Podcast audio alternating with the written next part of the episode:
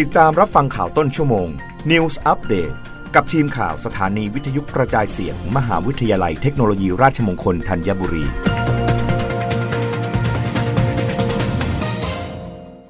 รับฟังข่าวต้นชั่วโมงโดยทีมข่าววิทยุราชมงคลธัญบุรีค่ะ เอกชนมั่นใจเดือนพฤษภาคมไทยส่งออกข้าวได้ดีขึ้น อยู่ที่ 6 ถึง 6.5 แสนตัน ค่าเงินบาทอ่อนเอื้อต่อการขายให้หลายประเทศที่ต้องการ ร้อยตำรวจโทเจริญเหล่าธรรมทัศน์นายกสมาคมผู้ส่งออกข้าวไทยเปิดเผยว่า ในช่วง 4 เดือนแรกของปีนี้ไทยส่งออกข้าวได้แล้วกว่า 2.2 ล้านตัน มูลค่ากว่า 39,445 ล้านบาท โดยปริมาณเพิ่มขึ้นร้อยละ 52.7 และมูลค่าเพิ่มขึ้นร้อยละ 36.4 เมื่อเทียบกับช่วงเดียวกันของปีก่อน แต่ตัวเลขการส่งออกในช่วงเดือนเมษายนอยู่ที่ 5.4 แสนตัน ลดลงร้อยละ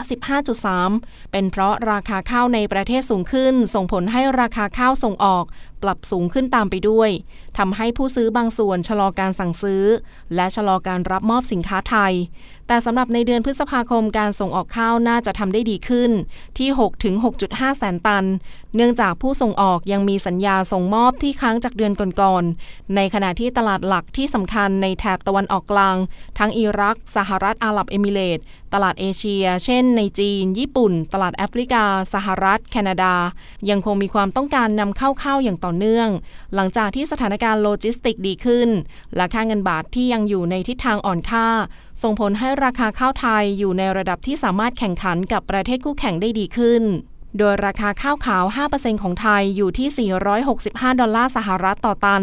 ขณะที่ราคาข้าวขาว 5%ของเวียดนามอยู่ที่ 423 ถึง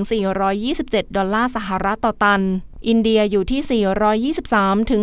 427 ดอลลาร์สหรัฐต่อตัน และปากีสถานอยู่ที่ 373 ถึง 377 ดอลลาร์สหรัฐต่อตัน ด้านราคาข้าวนึ่งไทยอยู่ที่ 480 ดอลลาร์สหรัฐต่อตัน ขณะที่ข้าวนึ่งของอินเดียอยู่ที่ 348ถึง352 ดอลลาร์สหรัฐต่อตัน และปากีสถานอยู่ที่ 392ถึง396 ดอลลาร์สหรัฐต่อตัน รับฟังข่าวครั้งต่อไปได้ในต้นชั่วโมงหน้า กับทีมข่าววิทยุราชมงคลธัญบุรีค่ะ รับฟังข่าวต้นชั่วโมง News อัปเดตครั้งต่อไป กับทีมข่าวสถานีวิทยุกระจายเสียง มหาวิทยาลัยเทคโนโลยีราชมงคลธัญบุรี